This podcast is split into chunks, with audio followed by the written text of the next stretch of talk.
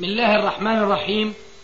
الحمد لله والصلاة والسلام على رسول الله، أما بعد، فهذا أحد أشريطة سلسلة الهدى والنور من الدروس العلمية والفتاوى الشرعية لشيخنا محمد ناصر الدين الألباني حفظه الله، نسأل الله أن ينفع به الجميع.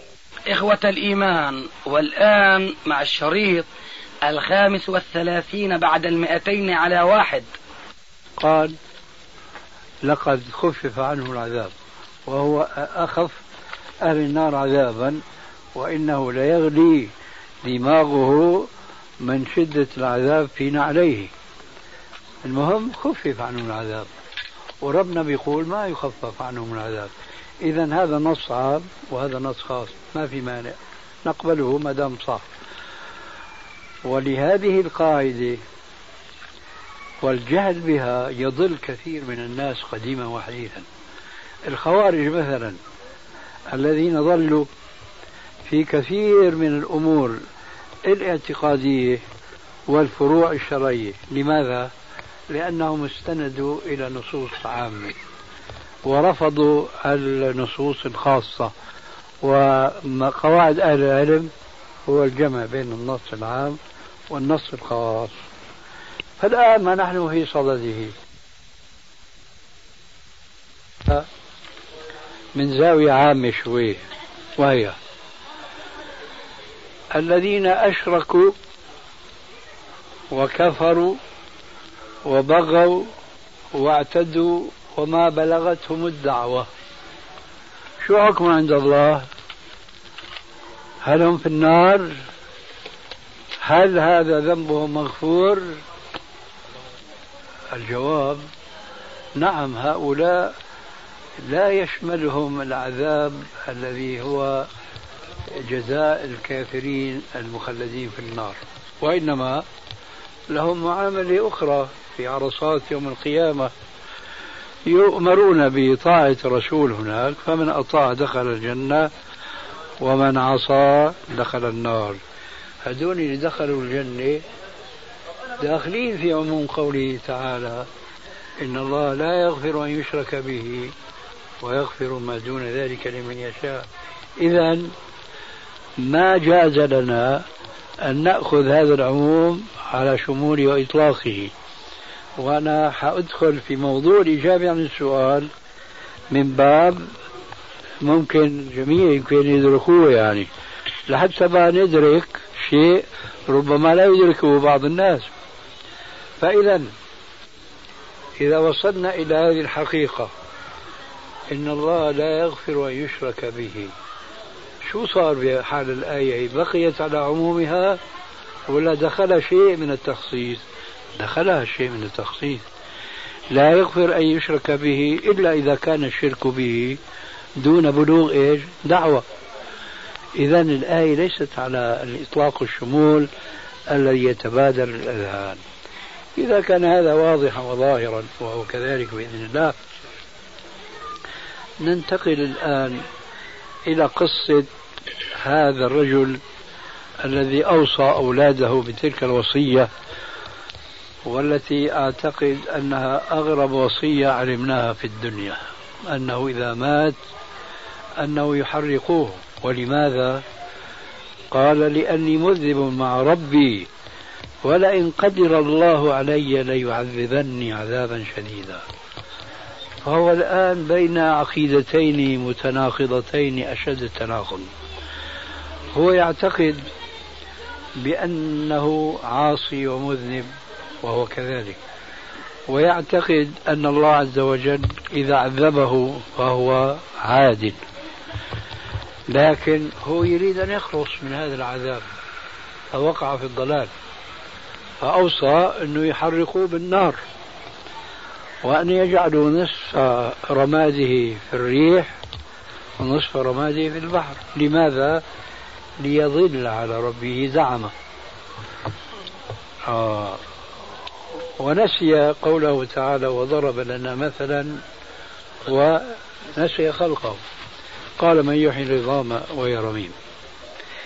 هذا الرجل أنا أتصور الآن أنه كان في ساعة شُدِه فيها غاب عقله ووعيه عن الحقيقة التي يؤمن بها كل من يعتقد أنه عاص مع ربه، وأن ربه عز وجل إذا عذبه عادل به، فهو لخوفه من ربه غلب عليه هذا الضلال. والدليل أن ربنا لما أحياه وقال لذراته المنتشرة في الريح الهائج والبحر المائج كوني فلانا فكان بشرا سويا، قال له أي فلان ما حملك على ذلك؟ قال خشيتك. فهو مؤمن بالله، لكني أنا خفت منك، أي خوف دها به، فأوحى إليه بأن يأتي بهذه الوصية الجائرة. فعلم الله ما في قلبه فقال له قد غفرت لك. فإذا هذا النوع من الكفر ليس من الكفر المستمكن في النفس، وإنما هو الكفر العارض لحال نفسية واضحة جدا في هذه الحادثة. فلا إشكال والحمد لله في هذا الحديث الصحيح. أما الذين يتسرعون ويتفهمون نصوص الشريعة بألفاظها العامة دون أن يدققوا النظر في معانيها الخاصة، فهم يضربون نصوص الشريعة بعضها ببعض، بيقول لك هذا الحديث غير صحيح ولو رواه البخاري مسلم. نحن نعرف بعض إخواننا كانت عندهم هذه الجرأة أن هذا الحديث مو صحيح ولو رواه البخاري مسلم. ما هيك يا حسن؟ قول ما هو حسن، قول ما هو حسن. أيوة. الشاهد يجب دائما وأبدا إذا جاءنا حديث صحيح أن نتريث ونتثبت. هذا حديث صحيح؟ إيه نعم حديث صحيح عن الرسولين.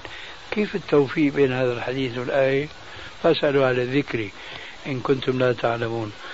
قد لا توفقون بأهل الذكر، إما لأنهم حرمتم منه أو أنتم حرمتم أنفسكم منه، ممكن هذا ممكن هذا، حتى ما نظلم الناس. حينئذ نقف نؤمن أن هذه الآية وهذا الحديث صحيح، توفيق بينهما الله أعلم به، لكن نحن ما نتسرع فنضرب بالحديث بالآية، أو العكس لا سمح الله نضرب الآية بالحديث. ليس هذا هو سبيل المؤمنين. ورب العالمين يقول ومن يشاقق الرسول من بعد ما تبين له الهدى ويتبع غير سبيل المؤمنين نولي ما تولى ونصله جهنم وساءت مصيرا.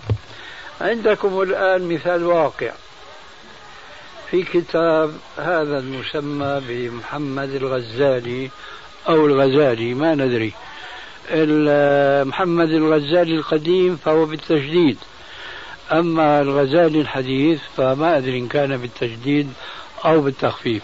المهم هو في كتابه الآن يضرب حديث البخاري مسلم بعديد من الروايات، يضربها لضيق عطله وسوء تفكيره، فيأتي مثلا إلى حديث جاء ملك الموت إلى موسى فقال له أجب ربك، فلطمه لطمة ففقع عينه، بيبني باهن علاليا وقصورا. كتابه الأخير هذا تبع السنة والإيش أي نعم. بيقول لك معقول ملك الموت يأتي إلى موسى كريم الله وبيقول له أجب ربك، بيخاف من الموت وبيروح بيضرب ملك الموت وبيحمي له عينه ففقع عينه، فرجع ملك الموت إلى ربي قال يا ربي أرسلتني إلى رجل لا يحب الموت، قال اذهب إليه، ارجع إليه وقل له ليضع كفه على جلد ثور نعم فليضع يده على جلد ثور، له بكل شعرة تحت كفه سنة. رجع ملك الموت وقال له هذه الرسالة التي أمره الله عز وجل بها. قال له موسى: وماذا بعد ذلك؟ قال: الموت. قال: فالآن إذا. قال عليه السلام: فقبض روحه ولو كنت هناك لأريتكم قبره عند الكثيب الأحمر. يقلق بها هذا الغزالي العصر الحاضر أنه هذا حديث باطل ولو إلى آخر رواه البخاري ومسلم. هذه الكلمة لا يقولها عالم، لأن القضية لو قالها الألباني وابن باز مثلا أمر سهل، لكن هذا رواه البخاري مسلم وأجمعت عليه الأمة. شايف؟ أجمعت عليه الأمة. ما هو أنه هذا اليوم صحيح، هذا مصحح من مئات السنين وتلقته الأمة بالقبول. فلما بيجي بيضرب هذا الحديث في صدره بيقول ولو رواه البخاري مسلم، هذا لا يعني أنه لا يعتد بعلم البخاري ومسلم وبدقتهما وقوة المناهج التي أقاموا عليها صحاحهما. لا، هو لا يعتد بإجماع الأمة، بينما تجد هذا الرجل يقيم النكير على بعض أو أفراد من أهل السنة لأنهم يخالفون الفقهاء المعروفين اليوم، أو على الأقل بعضهم، أو بالأحسن أكثرهم، لأنهم يتبعون السنة. بيقول دوني ما يعرفون من الفقه شيء، بيخالفوا جمهور العلماء، ثم يخالف هو العلماء كلهم ركوبا لرأسه فقط وجهله، فيقول هذا الحديث لا يمكن أن يكون صحيحا. يواش يواش. هذا الحديث أول شيء يبدو للباحث فيه حقا المسألة سهلة جدا، وهي في رواية صحيحة في مسند الإمام أحمد أن ملك الموت كان يأتي البشر من قبل بصورة إنسان، فجاء إلى موسى بصورة إنسان وقال له أجب ربك.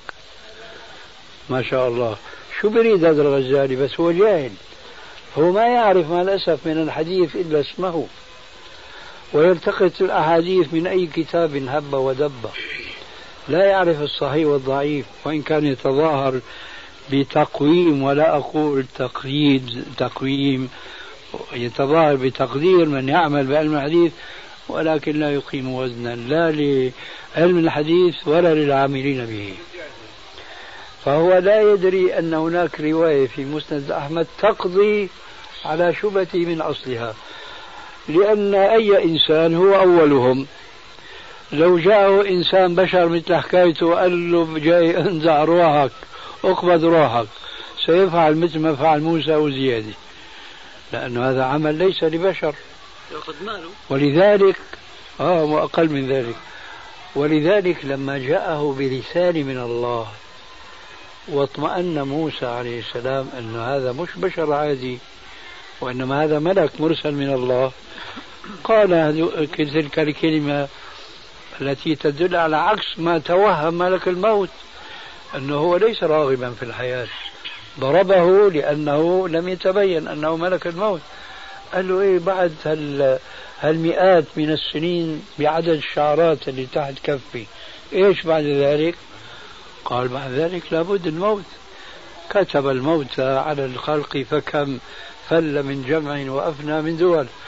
قال له إذن الآن، وقبض روحه. فإذا هذا الحديث ما فيه إشكال حتى من نظرة واحدة في مجموعة روايات الحديث، ومنها هذه الرواية أنه أتى ملك الموت بصورة بشر. فإذا نحن ننصح إخواننا المسلمين بعامة وأهل السنة بخاصة أن لا يبادروا إلى إنكار ما جهلوا، وإنما أن يتثبتوا أن يتريثوا في إنكار الأحاديث، لأنه فوق كل علم عليم.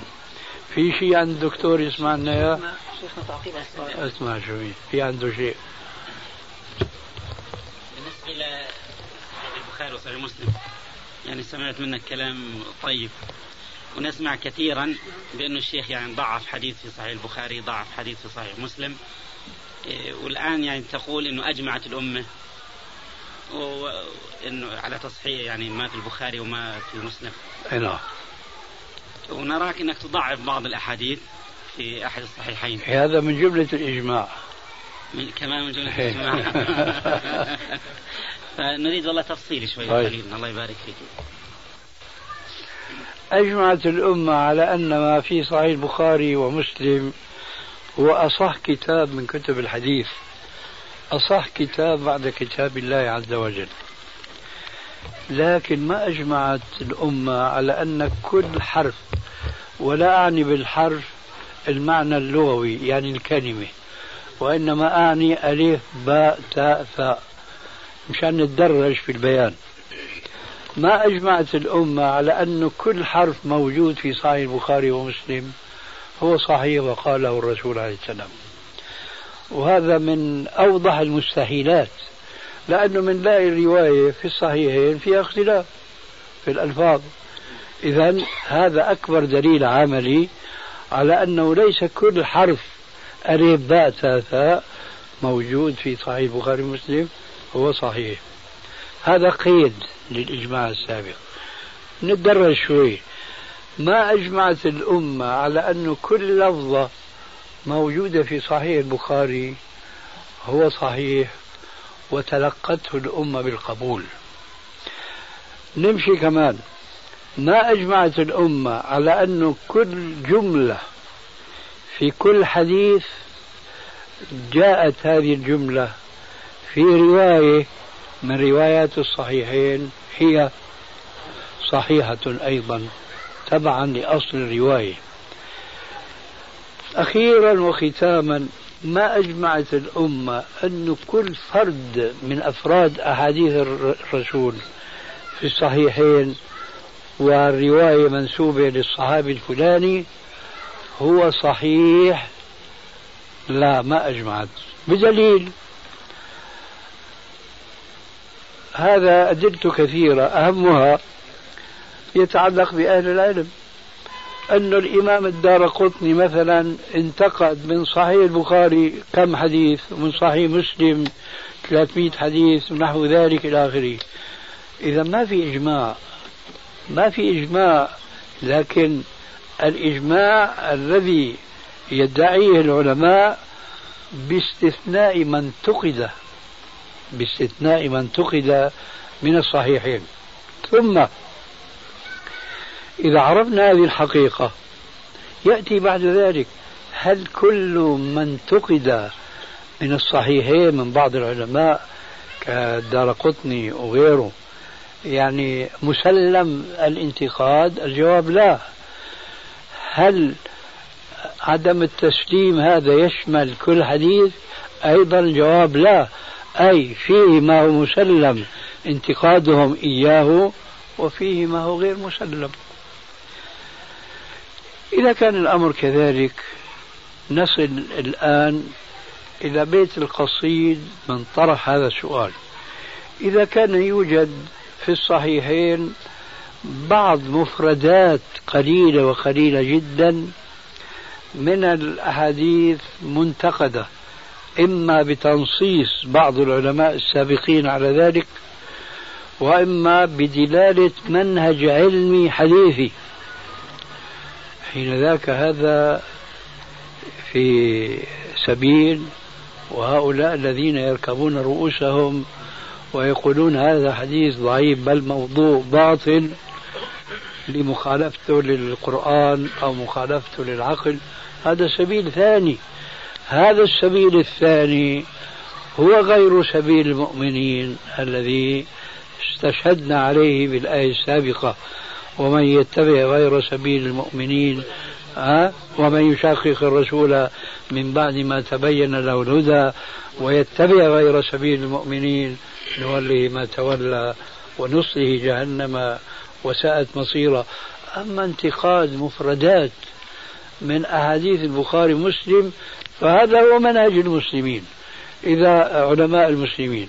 إذا الإنسان قرأ صحيح البخاري بشرفة الباري وغيره يجد انتقادات كثيرة وكثيرة جدا، من أقربها منالا الآن حديث ابن عباس في الصحيحين: تزوج رسول الله صلى الله عليه وسلم أو نكح ميمونة وهو محرم. ما قبلوا هذا الحديث، قالوا هذا خطأ، والخطأ من ابن عباس. ليه؟ لأنه ميمونة نفسها يروى عنها بالسند الصحيح أن النبي صلى الله عليه وسلم تزوجها وهي حلال.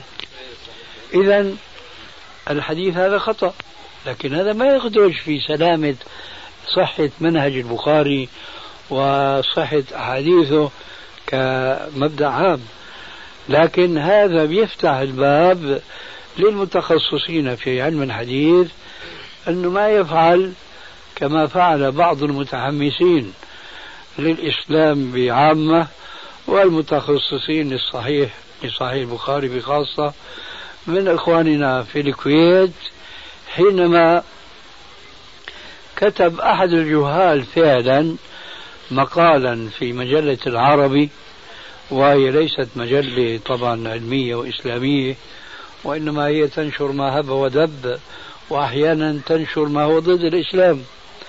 فكتب كاتب منهم وهو مصري مقالا بعنوان ضخم: ليس كل ما في صحيح البخاري صحيح.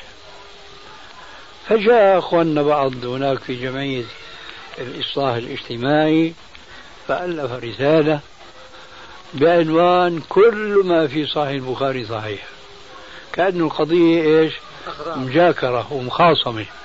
لا، قضية علمية، وبخاصة الرد على هذا الجاهل الذي كتب المقال، لأنه يبدو أنه لا يفهم اللغة العربية، واستشهد أنه كيف يكون صحيح والله بيقول في القرآن الكريم.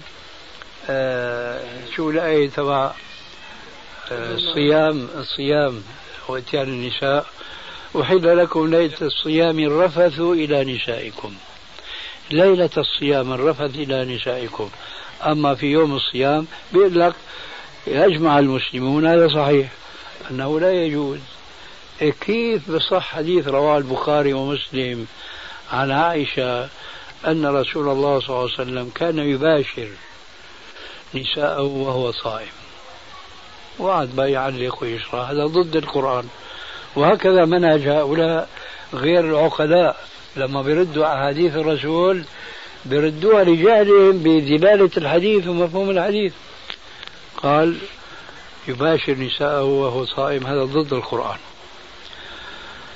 فكان هناك في مجال واسع جدا لهؤلاء الذين ألفوا هالرسالة هاي أن يردوا على هذا الجاهل، أن يا أخي أنت دليلك ما بأيد دعواك، لأن هذا الحديث معناه كذا وكذا، وهي اللغة هي العلماء إلى آخره.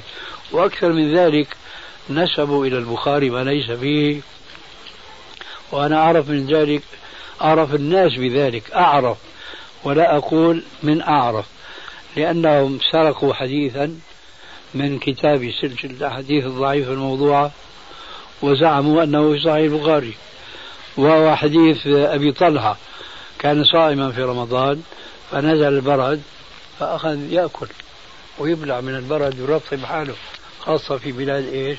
الحجاز. قالوا له: أنت صائم وتأكل كيف؟ قال: هذه بركة، هذا ليس بطعام، هذه بركة من السماء. يقول: كيف هذا حديث في رواه البخاري والبخاري ما رواه؟ وأنا ذكرت هذا الحديث في السلسلة وبينت أنه روي مرفوعا وهو باطل، وروي موقوفا على أبي طلحة وهو صحيح، فهني نقلوا الحديث الضعيف الموضوع من السلسلة وضعوه في المقال على أنه من أحاديث إيه؟ البخاري. فكان مجال الرد على هذا المقال واسع جدا وبقوة. الجماعة اجوا بعاطفتهم ألفوا رسالة: كل ما في صحيح البخاري صحيح. هذول جهلة بلا شك، مثل هذا الرجل تماما، مع غض النظر إيش عن عاطفة، عن الفرق بين العاطفتين. لماذا؟ أحاديث البخاري عند أهل العلم تنقسم إلى قسمين: مسندة ومعلقة. المسندة سبق الكلام عليها، غالبها صحيح، فيها مفردات قليلة تكلم فيها بعض العلماء. القسم الثاني قسم الأحاديث المعلقة، فيها أحاديث ضعيفة جدا، أحاديث كثيرة جدا هي ضعيفة، وأحيانا البخاري بأسلوبه الناعم يشير إلى ضعفها بقوله رؤيا عن النبي صلى الله عليه وسلم أنه قال كذا. هذول ألفوا الرسالة هي كل ما في صحيح البخاري ما شموا رأي صحيح البخاري ولا درسوه ولا عارفين إيش في البخاري، وإلا كيف يقول الإنسان كل ما في صحيح البخاري؟ لو كانوا على علم كانوا بيقولوا بالكاد، يعني يقولوا كل حديث مسند في صحيح البخاري صحيح، مع أنه سيجد من أهل العلم من ينتقده، وأني مشتركين معه في الإيمان بعظمة البخاري وكتابه، لكن كل ما في صحيح البخاري صحيح. هذا مع الأسف يدل أنه ليس هناك علم يعني يدرس حتى نرد الضلال بالعلم وليس بالجهل. خلاصة القول ثمة فرق كبير جدا بين من يرد بعض أحاديث البخاري اعتمادا منه على عقله أي على جهله، وبين من يسلك سبيل المؤمنين في اتباع الأسلوب الذي سلكوه في تمييز الصحيح من الضعيف. ونسأل الله عز وجل أن يجعلنا من هؤلاء المسلمين. سؤال توضيح فعل الشيطان في حديث صدقك وهو كذوب، وهل الشيطان هو إبليس اللي لم يسجد لآدم أم من أفراد أسرته على إذا صح أو ذريته؟ شو بتفرق معك إن كان هو ولا ابنه؟ يعني بس إحنا توضيح على أساس لا أنا ما عندي التوضيح هذا. طيب. لأنه هذا ما بيترتب ولا شيء. هل يفعل الشيطان أن يأخذ من مال المسلمين بهذا التصوير أو هي فعلة يعني؟ هذا السؤال غير وارد، لأن الحديث شو بدل؟ نعم. الحديث شو بدل؟ الحديث إنه كان داخل في المال في بيت مال المسلمين ويأخذ من بس هيك، ولما أجا قال له أنا مسكين وفقير. لا الحديث شو بدل بالنسبة لسؤالك؟ يعني الحديث إنه قاعد باخذ موجود في الغرفة وقاعد يحمل. طيب إذا شو سؤالك؟ إنه هل يعني بصير صار يعني بصير بعديها خلاف فريق صار، ولولا إنه رجل مؤمن أبو هريرة وشجاع نعم وجمع عليه واستفاد ذيك الفائدة كان الشيطان بيأخذ البضاعة وبيروح. ليش حتى ما يصير يعني؟ لكن أنت يمكن مثل ما ألمح بعض الإخوان متأثر ببعض الإشاعات أو الوساوس الشيطانية. نعم الشيطان يفعل هذا، ولكن الله لا يسلط الشيطان على أموال الناس كلهم دائما وأبدا. نعم. وإنما حين يريد أن يظهر حكمة. نعم. يقع هذا، فإيش المانع يعني؟ هو قضايا أستاذ يعني أتأخذنيش في قضية. أخذتك سلفا.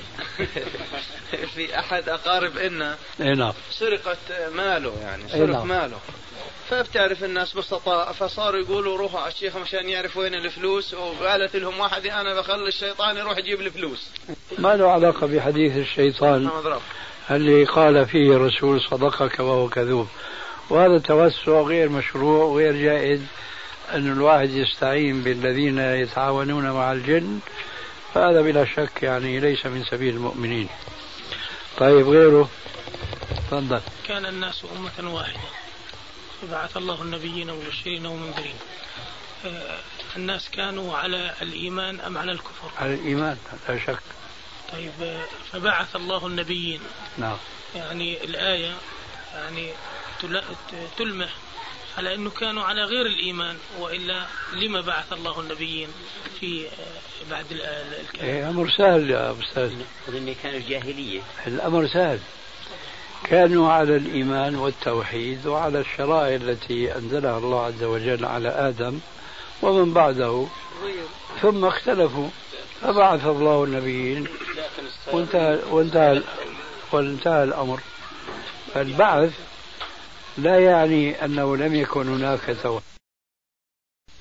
فالبعث لا يعني أنه لم يكن هناك توحيد ولم يكن هناك تشريع، وإنما يعني أنه وجد مخالفات ومقتضيات تقتضي بالحكمة الإلهية إرسال هؤلاء الرسل. يعني في كما يقولون إيجاز حذف، في حذف في الآية، إيجاز حذف في طي، يقولون في طي في الآية. نعم.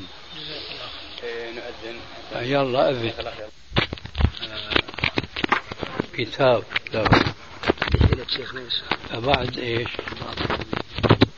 بعد ما خرجنا الأحاديث وبينا صحيحها من ضعيفها، ما أعجبه العمل، لأنه في زعمه يحط من قيمة كتابه. فماذا فعل؟ كل حديث كان البحث العلمي بيؤدي إلى تضعيفه حذف كل ما يتعلق بتخريج وبقول الرسول وحطه بين قوسين هلالين. بس ما قال خلاص. كل ما يقرأ كتابك لما بيشوفك وضعت الحديث بين قوسين، القوسين بيقولوا لك أنت بتعرف إنه هذا حديث.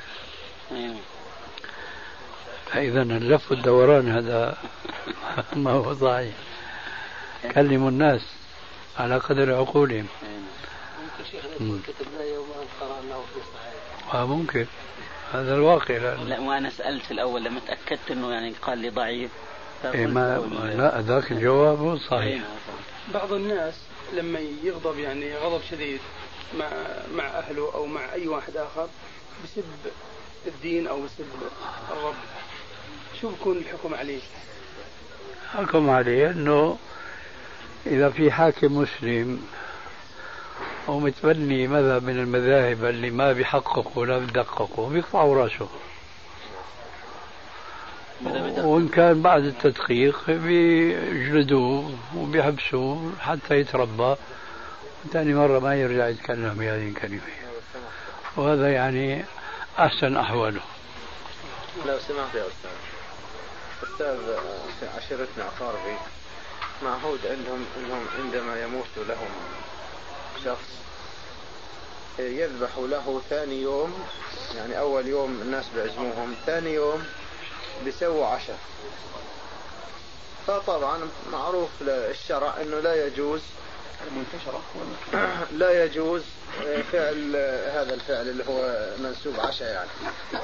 ولكن جاءنا أمر آخر أنه هذه ماتت طفلة لا تتجاوز 2 سنتين عمرها، فسأل أحد أبو الميت أحد الأخوان قال له أنا إيش علي؟ فذكر أنه قال له العقيقة، إذا كان ما سويت عقيقة هي ما تشفع لك يوم القيامة. فقال إذن أنا بكرة بدي أسويها، مكاني إيش؟ مكان العشاء. فمرت على أنها قال للناس بلا شك أنه يا أخوان أنا مش مسوي عشاء والعشاء منكر وما بيجوز، لكن أنا بدي أسويها عقيقة لبنتي مشان تشفع لي يوم القيامة. فهل هذه الفعلة مكان يعني ذبيحة مكان ذبيحة وأكل مكان أكل، ولكن تعتقد مزبوط يا شباب؟ قال مزبوط بس انتفضل الشيخ. طبعا هذا العمل لا يجوز من أي ناحية.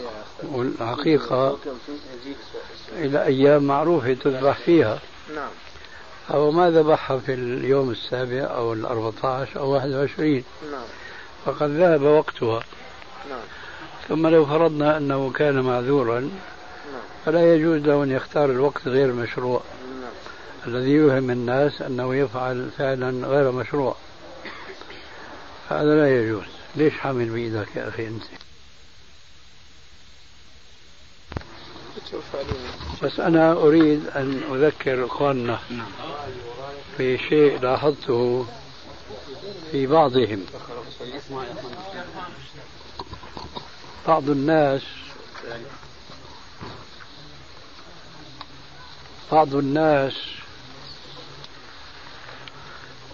يطيلون ثيابهم،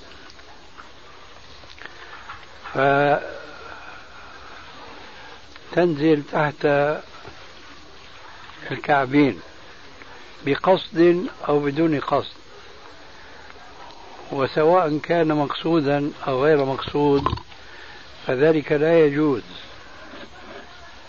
فيجب على كل مسلم أن يلاحظ نفسه، أن يلاحظ ثوبه،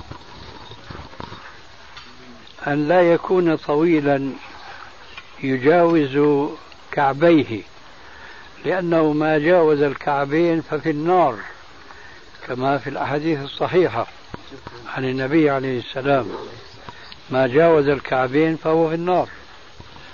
ولا فرق في ذلك بين أن يكون الثوب الطويل المجاوز الكعبين أن يكون عباءة، أو أن يكون قميصا دشداشة كما تقولون أو جلابية، أو أن يكون سروالا، أو أن يكون بنطلونا. كل ذلك لا يجوز أن يتجاوز الكعبين، لقوله عليه السلام: ما جاوز الكعبين فهو في النار. وأنا أريد أن أقول لإخواننا أهل السنة الذين يهتمون باتباع السنة أن لا يكون اهتمامهم فقط بمثل هذه المسائل الفرعية التي يكثر السؤال عنها، وهذا حسن ولا شك ولا ريب فيه، ثم ينسون أخطاءهم المتعلقة بذوات أنفسهم أو المتعلقة بزوجاتهم ونسائهم أو المتعلقة ببناتهم، فلا يهتمون بتطبيق الأحكام الشرعية في كل هذه المجالات، بينهم يسألون هذه سنة ولا هذه بدعة، وهم يعلمون أن ما طال وما زاد عن الكعبين فهو في النار، وأن المرأة يجب إذا خرجت من بيتها أن تخرج بجلبابها، وأن تضع الجلباب فوق خمارها، وهذا ما لا نجده في أكثر نسائنا، أن تخرج المرأة وهي مختمرة في رأسها وعلى رأسها جلبابها، أي أن تجمع بين الأمرين، بين تطبيق قوله تعالى: يا أيها النبي قل لأزواجك وبناتك ونساء المؤمنين يدنين عليهن من جلابيبهن، وبين قوله تعالى: وليضربن بخمرهن على جيوبهن. فيجب أن نعلم أن الخمار غير الجلباب، وأن الجلباب غير الخمار، وأن الخمار هو غطاء الرأس ويشترك فيه الرجال والنساء، لكن النساء يجب عليهن أن يسترن بالخمار الرأس كله وما حوى من العنق والصدر، أما الرجال فأمرهم ليس كذلك. لذلك جاء في السنة الصحيحة أن النبي صلى الله عليه وسلم كان يمسح أو رخص في المسح على الخمار وعلى الخفين. فالجمع بالنسبة للمرأة التي تخرج من دارها بين أن تلقي الخمار على رأسها والجلباب فوق الخمار، هذا أمر واجب تطبيقه، وهذا مع الأسف ما لا أراه في كثير من النساء الملتزمات، أما غيرهن فلا نسأل عنهن. كذلك الرجال نجد أنهم يطيلون سراويلهم أو بناطيلهم أو جلابيتهم أو عبايتهم، كل هذا لا ينبغي أن يكون، بل من سيما طلاب العلم ألا يطول ثوبهم أي نوع كان ويزيد على الكعبين، والأولى أن يكون أقصر وأخر. جزاك الله خير. هذه ذكرى، وذكرى تنفع المؤمنين، واشتغلوا الآن بالطعام. نعم. المرأة الجلباب ثم كيف؟ تلبس الجلباب ثم تلبس فوق الخمار رأسها وتغطي. سامحك الله لو غيرك قالها. أنا أريد أن أعرف. عايش في القصيم. تبريدة. معليش، لكن أهل القصيم ما كذا يفعلون. نعم. الزواج هكذا من الأسئلة من طلاب العلم عنده. الجلباب في القصيم يوضع على الرأس. نعم. هو يقول متجلبة وتضع فوق الجلباب الخمار. هذا الذي هو يعنيه ليس جلبابا، هذا بنطو وجاكيت. أليس كذلك؟ نعم. هاي أخوك فهم غلط.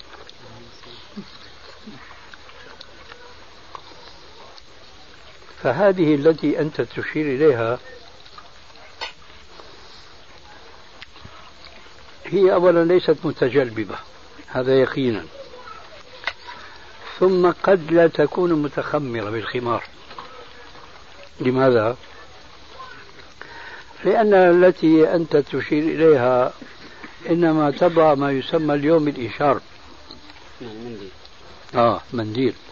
هذا لا يكون فضفاضا ولا يكون واسعا بحيث تغطي المرأة بها شعرها ومنكبيها وصدرها وعنقها. كثير من هذه الأخمرة التي هي ليست بالأخمرة كثيرا ما تظهر عنق المرأة من هنا ولو قدر هذه الحبة، أو تظهر شيء من ناصيتها ومقدم رأسها، شيء من شعرها، هذا ليس خمارا أيضا. ولذلك فهذه لا تخمرت ولا تجلببت. ولذلك نحن نؤكد بأن الخمار يجب أن يكون خمار الصلاة، ومن فوق يأتي الجلباب، هو الجلباب الذي يغطي المرأة رأسها إلى قدميها. أما البنط هذا الطويل، هذه بدعة العصر الحاضر، وأعني هنا بالبدعة اللفظة العربية، يعني أمر جديد.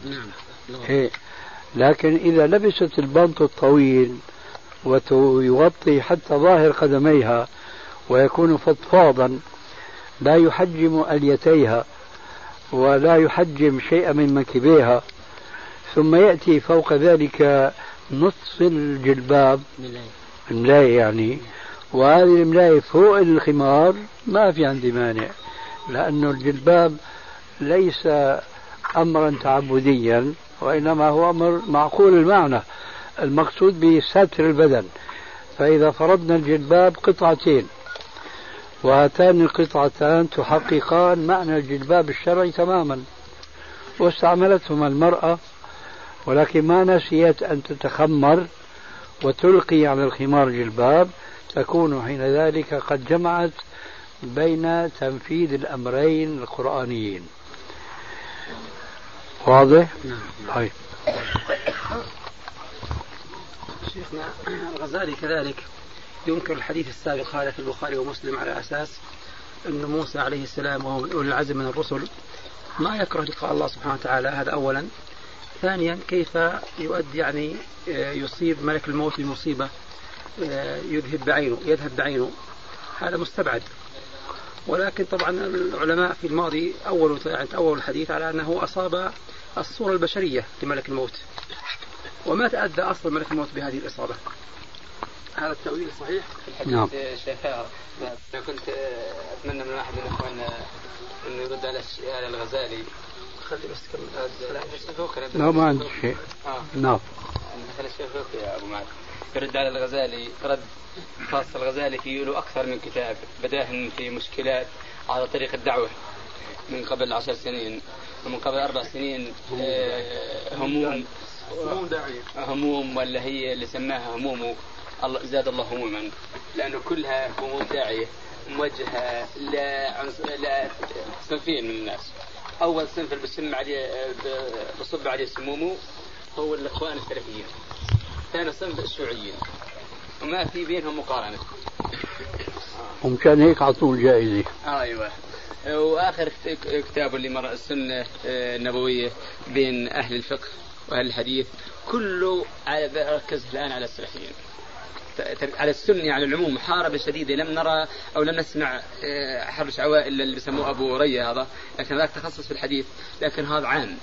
يعني أنا كنت أتمنى من أخواننا من أهل الحديث وغيرهم من ردوا على رد مفصل. وأنا هي عندك الدكتور ولا قلت أنا في أحد الإخوان اسمه سلمان العودة رد عليه والآن في وصل في دروس في بريدة وقرأت الرد الثاني في مجلة أو المسلمون نعم والطحان رد عليه الطحان ولكن الطحان تأدب مع زيادة وما يستاهل الأدب ما يستاهل الأدب لأنه بتعرف شو السبب؟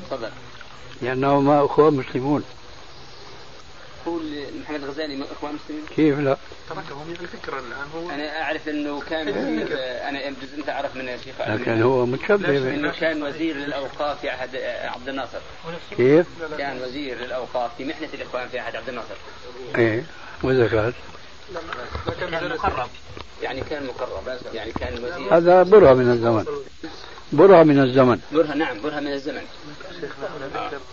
كثير خاصة إحنا في السعودية ما يتعرض شيخنا خاصة بزودوها مسحبتين بزودوها 3 حبات عن اللزوم خاصة في الكشف عن الوجه السعوديين شو حبات؟ بزودوها كثير مسحبتين زي الرأي الخانصريين بقولوا زودها حبتين كده 3 حبات بقولوا بحطوا حتى إذا ألف كتاب في الصفور ولا الكشف بحطوا الشيخ الألباني أوله في هذه الناحية بشوفك أنت بتشد على ناس كثير في الرد على هذول تتأدب معهم كثير مين هذول؟ منهم التويجري ومنهم وين شديد عليه بإيش؟ ما شديش عليه ركز أنت أنت ما شديد عليه يعني بتريد يشد يعني؟ والله لأنه بشد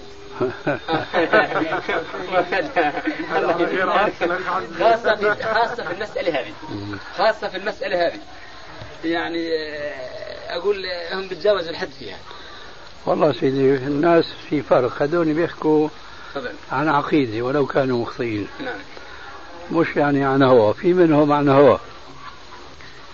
منهم عن هوا لكن الكبار منهم بيحكوا عن عقيدة نعم. خلاف هذول العصريين هذول بلا شك يعني بيحكوا اتباعا لأهوائهم وانتصارا لآرائهم ولذلك فاللي بيناقشنا بطريقة علمية بنناقشه بطريقة علمية وعلى حد طلب عزمي يعني ما بنشد عليه ما بنشد عليه جزاك الله خير ترد على ردودهم والله من أيام أو من سنين ما رأينا لك رد على شبهاتهم اي نعم جزاك الله خير كثير لابن عثيمين لابن باز ايضا ولا تويجري هذا كثير من علمائهم هذا في الطريق ان شاء الله في الطبعة الجديدة حجاب المرأة المسلمة في له طبعة جديدة معلوم يعني ان شاء الله تذكر حاول جزاك الله خير انك تجمع ربما تكون مقدمة بحجم الكتاب الله أعلم إن ربنا ساعدنا إيش على القوة إن شاء الله شيخنا الإخوة المحترمين يعني أخذوها عادة وليست عبادة والله أعلم اجتمعنا يوما وتناقشنا في هذه المسألة بالذات إحنا وبعض الإخوة من بريدة وأقمنا الحج يعني بالأحاديث الصحيحة فالإخوان بعد أن أقيمت الحج عليهم قالوا والله لو اجتمعت علماء الأرض والشيخ بن باز والشيخ ناصر والجميع على أنه جائز ما جوزناه هذه خلاص تعودنا على ذلك قلت هذه عادة إن شاء الله نعمة العادة عادة طيبة إن شاء الله بس ما تعتبرها عبادة عادة طيبة إن شاء الله والشيخ مستحب عند الشيخ ذلك لا ما تقولون أنت ما تعتبروها عبادة لا بس في إجابة أيوة بس أنت ما تقولوا ما تعتبروها عبادة لأن عبادة أقسام كما تخبر أي نعم صح يعني أدونها الاستحباب ونحن نقول بفضيلة ستر الوجه يعني لكن نقول لا توجبوها على كل النساء لأنه دليل إيجاب هزيل مريض الأخ عزم يقول يشد عليهم لا على الشد من كلامه يعني لا والله ما نرشد أبشر بكل خير يعني أنا شيخ تويجري هذا تعرف الشيخ تويجري له أولاد من كبار السلفيين ومن الذين يحبون الشيخ حبا شديدا واحد أخذ دكتوراه واحد الآن بيقدم دكتوراه واحد حقيقة ولهم يعني مواقف طيبة جدا والله يحبوه ويقدروه الله يجزيهم الخير الله يبارك فيك لا شيخنا هذا بالعكس صار ثبت لك اليوم يقولون الشيخ بشد على شايف انت لا احنا نقول على بس ما في ناس يعني بقدر مثلا أبو بكر زيد من تلاميذ الشيخ باعتبر نفسه ومن أحباء الشيخ. الشيخ تماما من شد عليه. ما شديت عليه. معليش وين الشد؟ هات نشوف، خاصة من اللي بيقول شد. وين الشد؟ لا أنا بدي أنا أقول شد. إنسان كويس لك هذا. لا لا أنا صار ميز بيني. الشيخ تويجري حتى اللي قلت طلابه عنوان كتابه الصارم المسمور على أهل التبرج والصفور وبحط لنا اللي انكشفت والعاريات والدنيا واللبنان وبحط الألباني بينهم. مين هو؟ تويجري. نحن نحكي على أبو بكر هلا. أنا فاهم بس لا هم بيقولوا لي ليش متعصب؟ ما بقول متعصب، بحط اللي أنا بس ما همني كتابه على التبرج وعلى الصفور وعلى بحط الألباني بينهم. نعم لأنه كذا وكلامه سديد. لا الشيخ بقول لك إيش أنا ما لا بقول للشيخ هذا قال التعصب وقال التطرف وقال مثلا بقول يعني في مقدمة المقدمة الرد أنا كنا يعني والله الرجال ثقل منه جدا. ما ذكرتني يا أستاذ علوي، تفضل وين الشد اللي أنت الآن تنكر عليه بالنسبة للرجل؟ شو هو؟ شو عملت؟ شو قلت؟ منه التعصب.